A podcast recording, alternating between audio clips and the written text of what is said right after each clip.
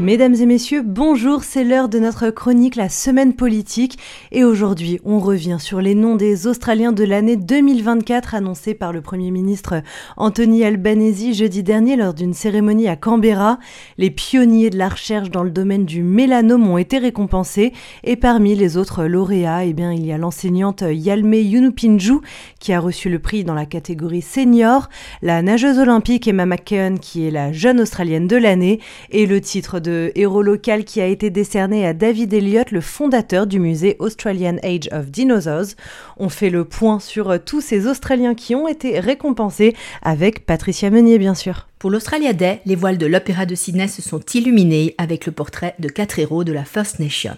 En cours de journée, le Premier ministre Anthony Albanese a célébré les nouveaux citoyens australiens au cours d'une cérémonie où il a rappelé que ce jour était un jour de réflexion pour tous les Australiens. Our National Day is our chance to do so much more than simply count our blessings. We pause to reflect on everything that we have achieved as a nation, as a people. All that we have created and built and learned through all the ups and downs of our history. En soirée, le Premier ministre a annoncé les noms des Australiens de l'année 2024 lors de la cérémonie de remise des prix à Canberra. Les gagnants, Georgina Long et Richard Scollier, des chercheurs pionniers dans le domaine du mélanome. Les co-directeurs du Melanoma Institute of Australia ont sauvé la vie de milliers d'Australiens grâce à une approche immunothérapeutique pour traiter le mélanome et en faire une maladie curable. Plus récemment, le duo de chercheurs a adapté le traitement pour lutter contre le cancer du cerveau, une décision prise après que le professeur Scollier ait été diagnostiqué avec cette maladie à un niveau avancé en juin 2023. On écoute les deux lauréats. We never imagined our life work would lead us here. We stand here tonight proudly representing every melanoma patient and their families, but also those with brain cancer and indeed all cancers.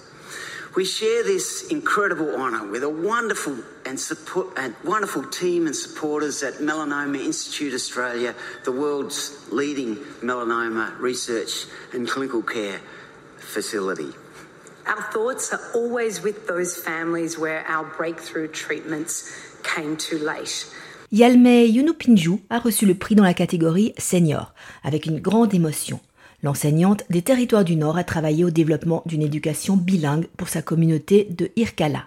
Elle a notamment œuvré avec son défunt mari, qui avait été élu australien de l'année en 1992. Surnommée la mère de l'école, elle avait commencé par traduire dans la langue locale les livres du Dr Seuss à la bibliothèque communautaire. On l'écoute. Education in Yirkala Bilingual School has always been my passion and my most treasured accomplishment in life. Besides my family and community. As a young woman, I was curious to know where education would take me. Dans la catégorie jeune australien de l'année, la nageuse de la Gold Coast, Emma McKean, a été honorée. Elle est l'athlète olympique la plus titrée d'Australie. En 2020, elle était devenue la première nageuse et la deuxième femme de l'histoire à remporter cette médaille lors des Jeux olympiques. Elle a également battu des records lors des Jeux du Commonwealth. I'm so humbled and honored to have received this award, especially when you look at the calibre and achievements of the other nominees for the Young Australian category. To look around this room and to see the huge positive impact that you're all having on our great country, it is a privilege to be alongside you all.